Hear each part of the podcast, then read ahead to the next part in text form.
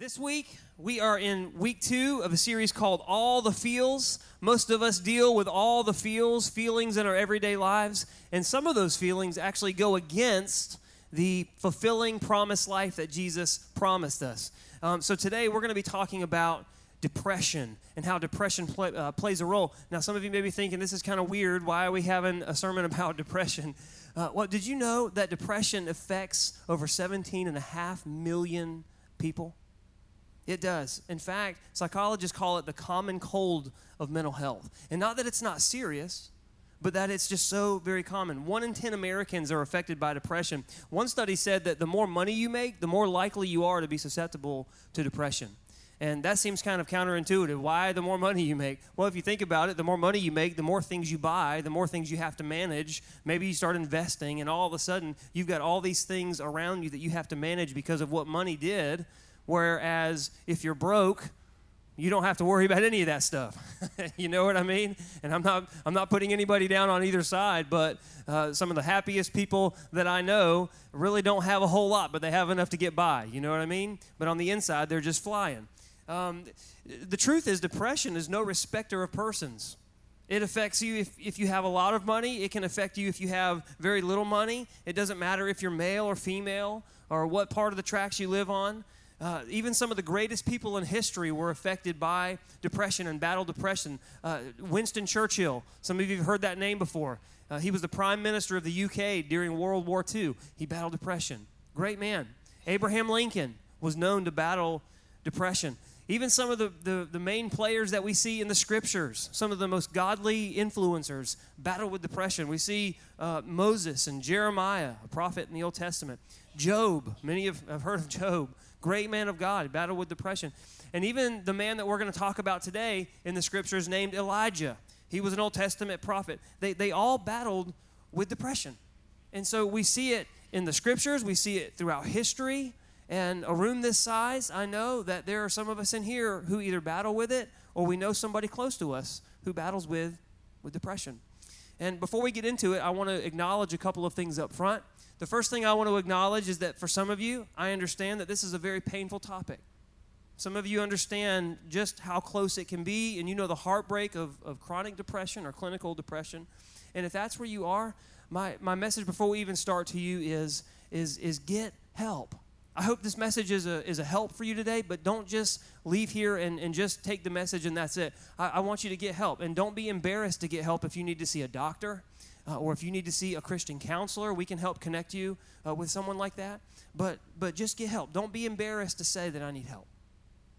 And the second thing I want to acknowledge is that some of you may not relate uh, to depression as much as other people in the room. And while you may be blessed to be able to avoid this in your life, my, my bet is, is that you probably know somebody uh, or somebody that's really close to you that has.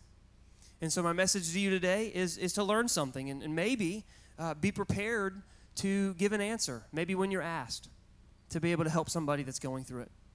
There's a few things I've learned about depression through study um, and having gone through it a little bit myself years ago, and that is depression can find its root in circumstances in your life. Maybe your life is out of balance, uh, but it can also be linked to a, a chemical imbalance in, in your brain. And I'm not here to argue about where it comes from. I'm not here to, to kind of debate about, you know, how people get to that place. But what I do know is this there is a God who made your body, and his desire is not for you to walk in the confines of depression and not find joy in who he is. Does anybody agree with that? So, what does the Bible offer? What does the Bible say about depression? What do you do when all the feels in your life means feeling depressed. We're going to talk about it today. Somebody said, Are you really going to talk about depression? And uh, I said, You know, I think it's okay to have depression in your message as, as long as your message isn't depressing. so that's kind of the rule that I'm going for today. But there was, there was a guy in the Bible named Elijah. Everybody say Elijah. Good, good. He was a prophet, and God told him to do something crazy. He said, I want you to go to this king this king was wicked. He had a, a wife who was even more wicked than he was. And he says, I'm, I'm going to send a drought on all the land because of what these, uh, this wicked king and queen have been doing. He said, I want you to go tell them that that's what's getting ready to happen. And it was bad. And what the, this is what they did. They actually made this, this statue named Baal and they worshiped it. And then they got the whole nation to worship Baal as well. And it was pretty bad stuff, what was incorporated into the worship of Baal. They had these pagan rituals. They would, they would do human sacrifices to this false god. It was really bad. And the whole nation almost was kind of following after this, this evil king and queen. And he said, I want, Elijah, I want you to go and tell them that I'm going to shut up the heavens. I'm not going to send any rain. The land is going to go through a serious drought. And it's all your fault. Well, needless to say, they didn't like Elijah that much. Uh, it was tension filled. In fact, things got really bad. And the whole thing came to a head one day uh, when Elijah is on this mountain with 450 prophets of Baal, and he says, "Let's just let's just put our gods to the test, okay? Uh, what we're going to do is we're going to have these sacrifices, and you're going to go first, and I'm going to go second, and we're going to we're going to put the meat up there, and, and we're going to pray to our God. But this is we're not going to light it. We're actually going to pray to God to do it for us." And whichever God comes through, that's the true God. Sound fun? Yeah, 450 prophets of Baal and Elijah over here all by himself. And so they said, you know, you, you can go first, prophets of Baal. So they did. And they begin in the morning and they begin praying out loud to, to Baal to please light our fire. And they begin worshiping Baal. Nothing. Nothing happened. They keep going all the way till lunchtime, till noon. And they're still doing it. Nothing is happening. And at this point, Elijah starts to have some fun. He starts taunting them. He said, Well, maybe, maybe Baal's traveling. you know, maybe he's out to lunch. Maybe he's taking a nap, you know. Maybe you should do it louder. And so he just starts taunting them. And so they do it louder. And all the way until evening, they begin to get frantic. I mean, they are going crazy. Then they start cutting themselves, which was another crazy ritual they did. Um, nothing happened. How embarrassing that must have been, not just to the prophets of Baal, but to this king and queen who swore that Baal was God. But then it's Elijah's turn, and this is what he says. Before, before I pray, he said, I want you to do this. I want you to dig a trench around my altar. He said, then I want you to take 12 barrels of water and dump it over the top of it. And so they did. And all this water comes just it, it, soaks the, the meat, it soaks the wood, it soaks the stone altar, it soaks the ground that the altar is on, and it fills up the trench with water. And what Elijah was saying is when, when, what, when, when this happens, when what's getting ready to happen happens, I don't want there to be any mistake about what happened here. There was, there's no accidental spark, everything is soaked. And so he begins to pray, and we, his prayer is actually recorded in 1 Kings chapter 18. We're going to read it, verse 36 through 38. He prays, Lord, you are the God of Abraham, Isaac, and Israel. It says, Prove that you are the God of Israel and that I'm your servant. So these people that you've commanded me to do all these things. Lord, answer my prayer so these people will know that you're God. And then, verse 38, God responds Then fire from the Lord came down and burned the sacrifice. Not just the sacrifice, it burns the wood, it burns the stones, the ground around the altar, and dried up every bit of water that was in the ditch. Isn't that amazing? And so he had this great victory. It, it, was, it was nuts. It was crazy. All these witnesses were around, and he's, he, he's seeing God come through in this miraculous way.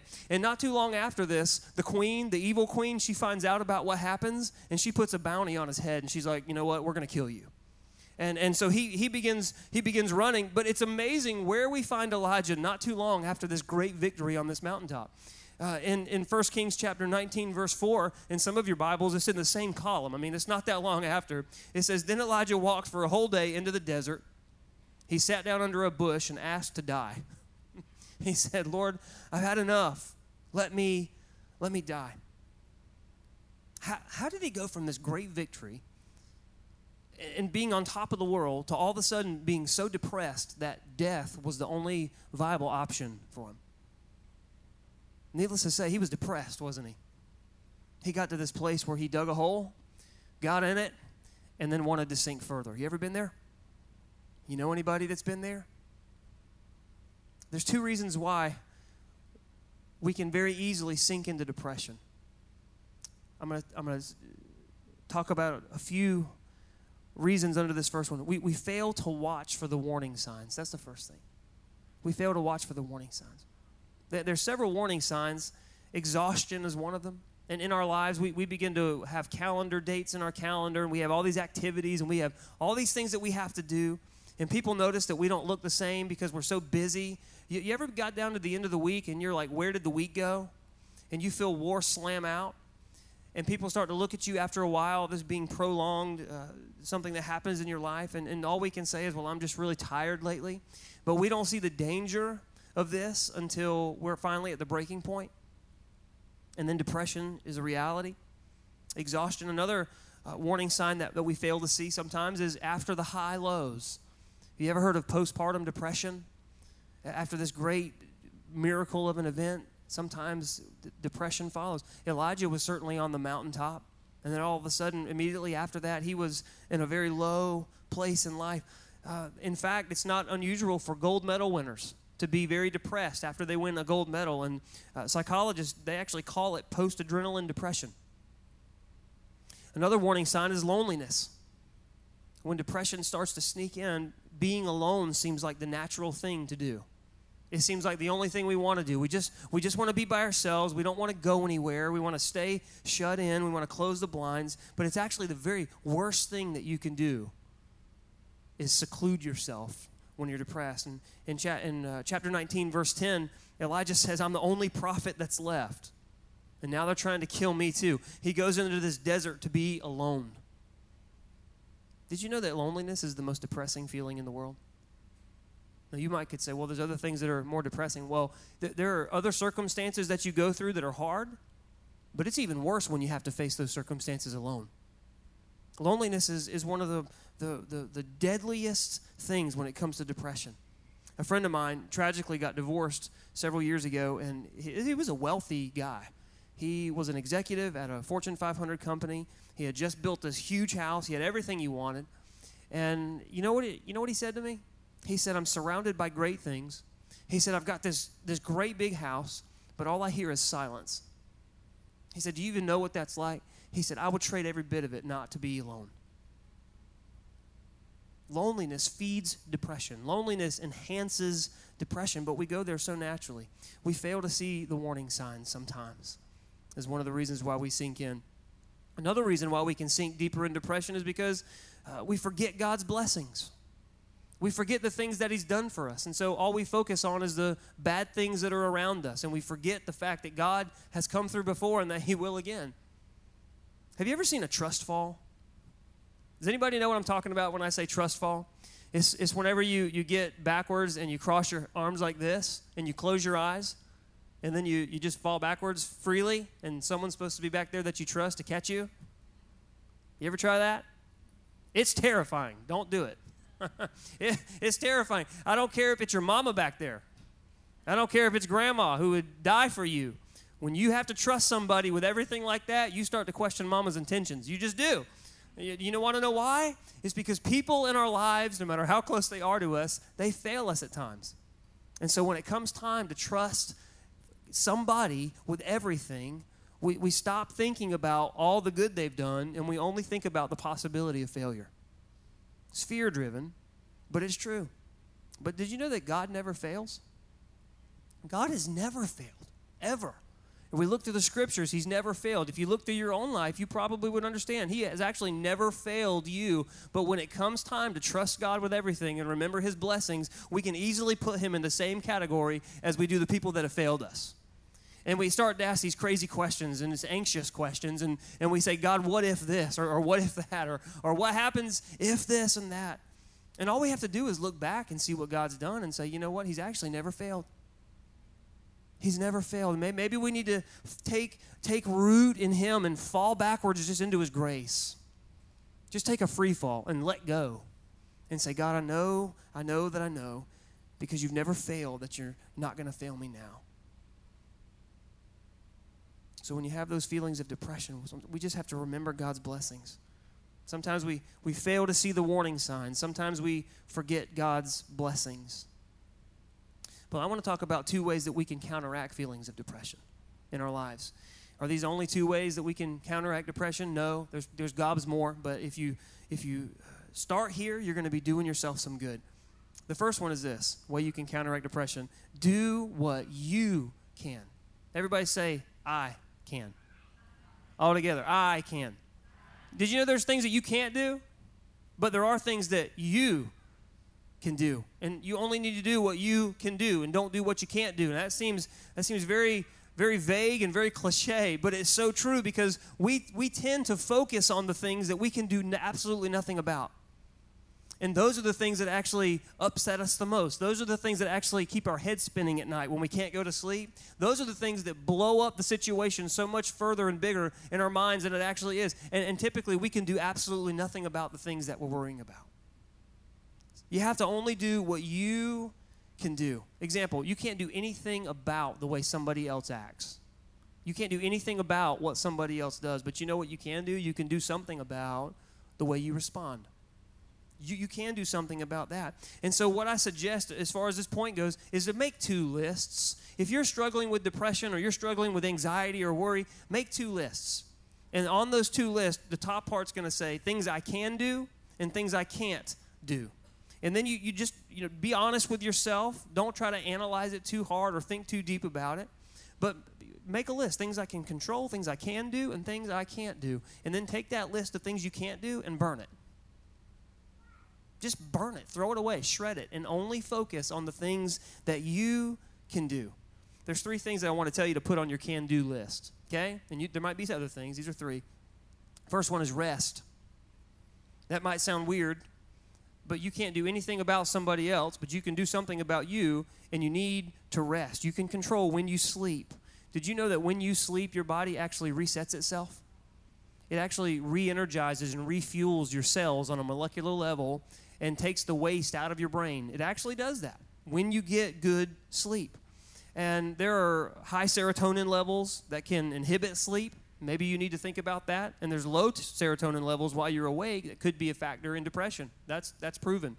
Uh, there's natural ways to deal with, with serotonin.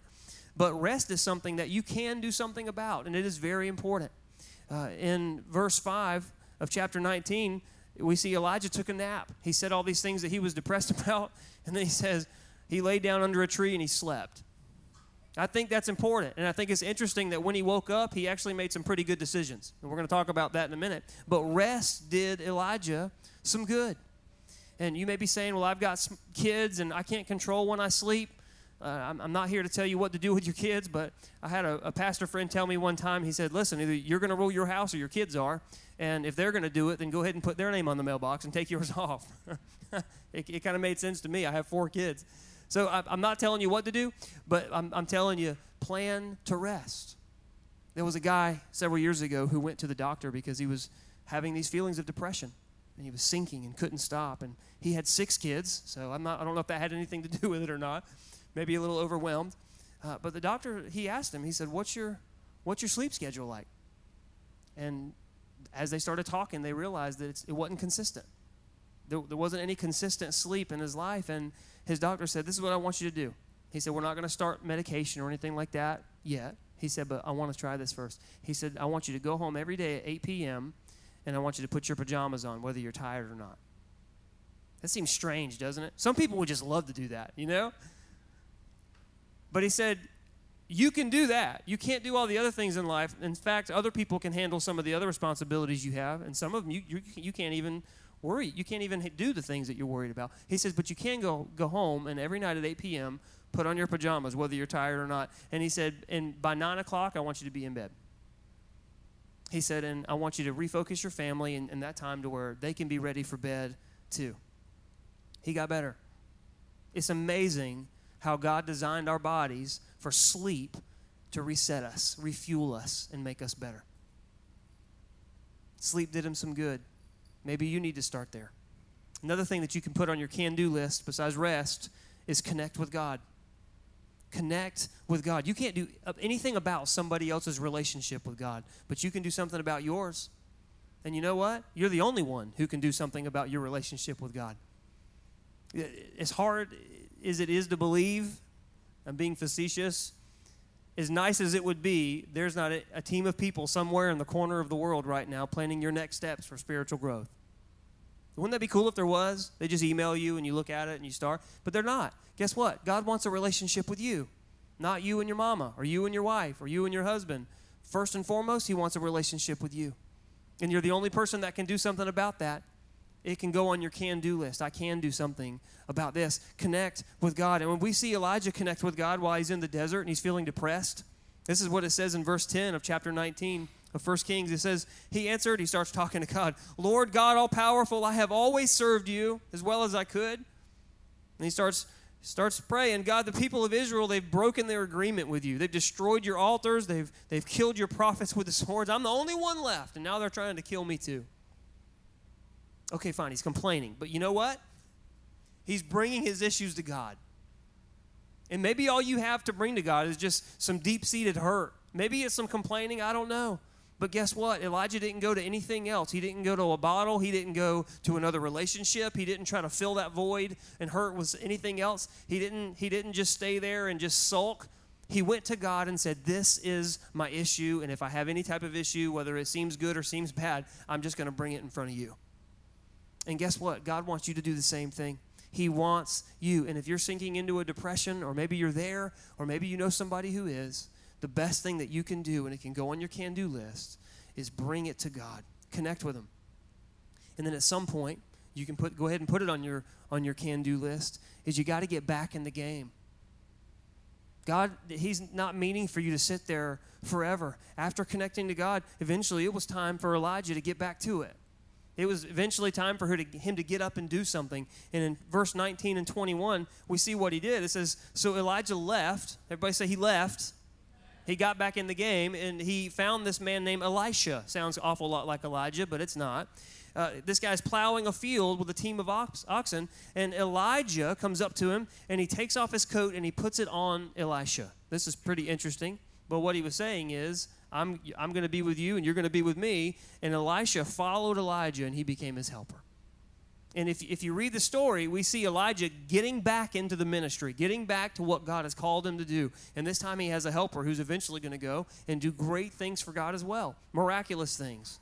One of the best exercises that you can do if you're feeling depressed is to get up and do something. Get moving. I don't care if it's fold a load of laundry. And if, if you've ever been depressed, you, you can understand that a load of laundry may as well seem like a mountain that has to be moved and you just can't do it. I get it. And that sounds funny because sometimes laundry just is that period, if you're depressed or not. Sometimes your laundry is a physical mountain in your house that you have to move. But it could be anything. And if you're feeling depressed and you just feel like, I just can't get up, get up and do it. Make yourself do it. Do you know that when you get up and do something and you make yourself do something, physiologically, there's actually a chemical in your brain that boosts your mood when you get things done? There is. It's proven.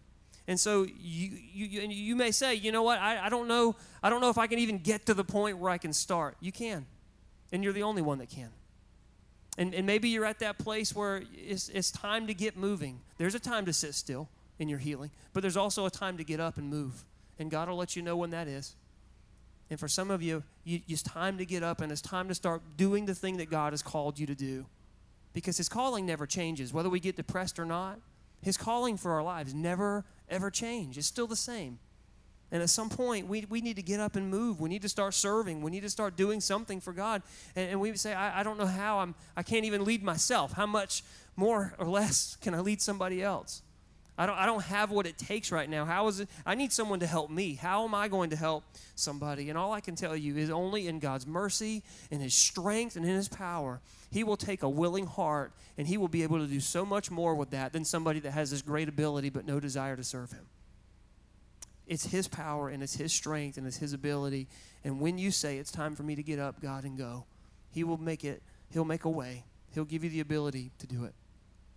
So do only what you can do, do what you can, and focus on God's promises, is the last second one.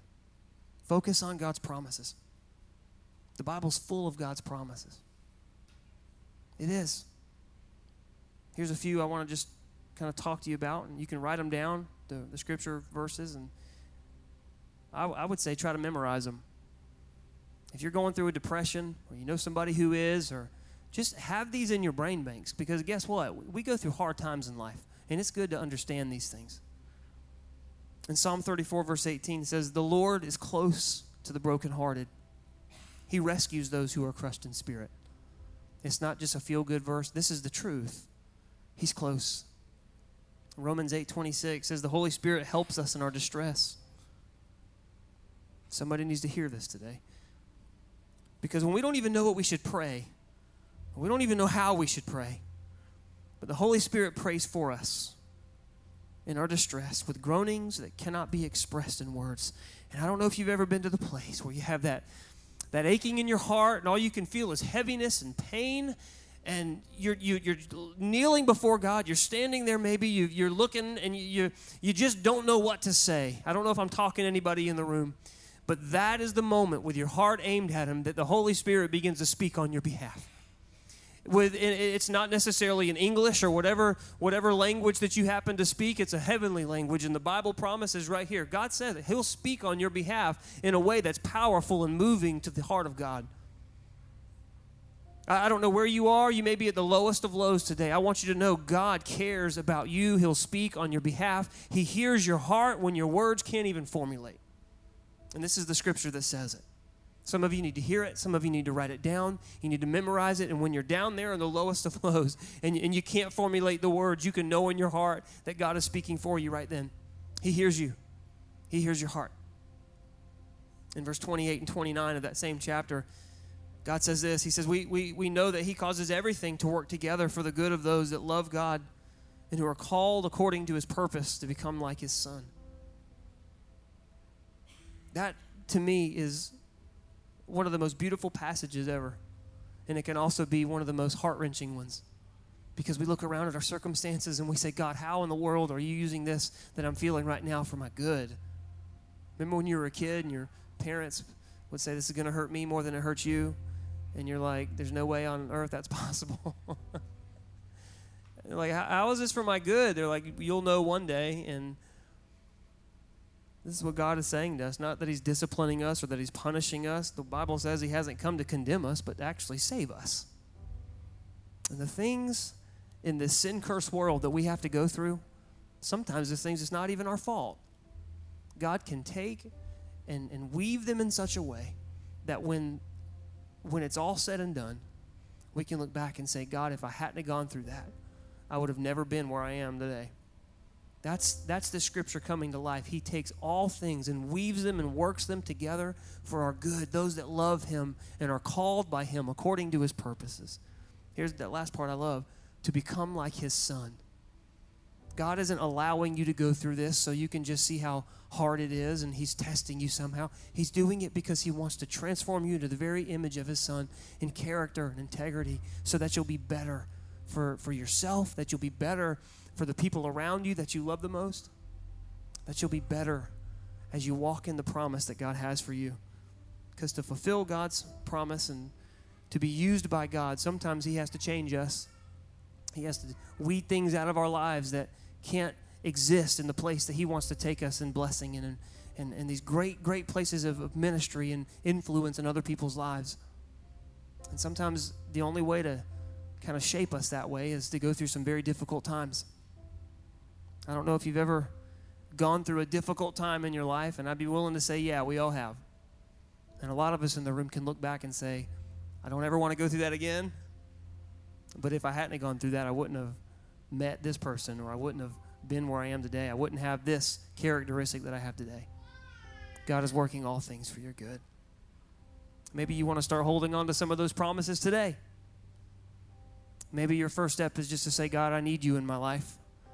Maybe you've been far away from Him, but today you just want to say, God, I, I want to invite you to lead me.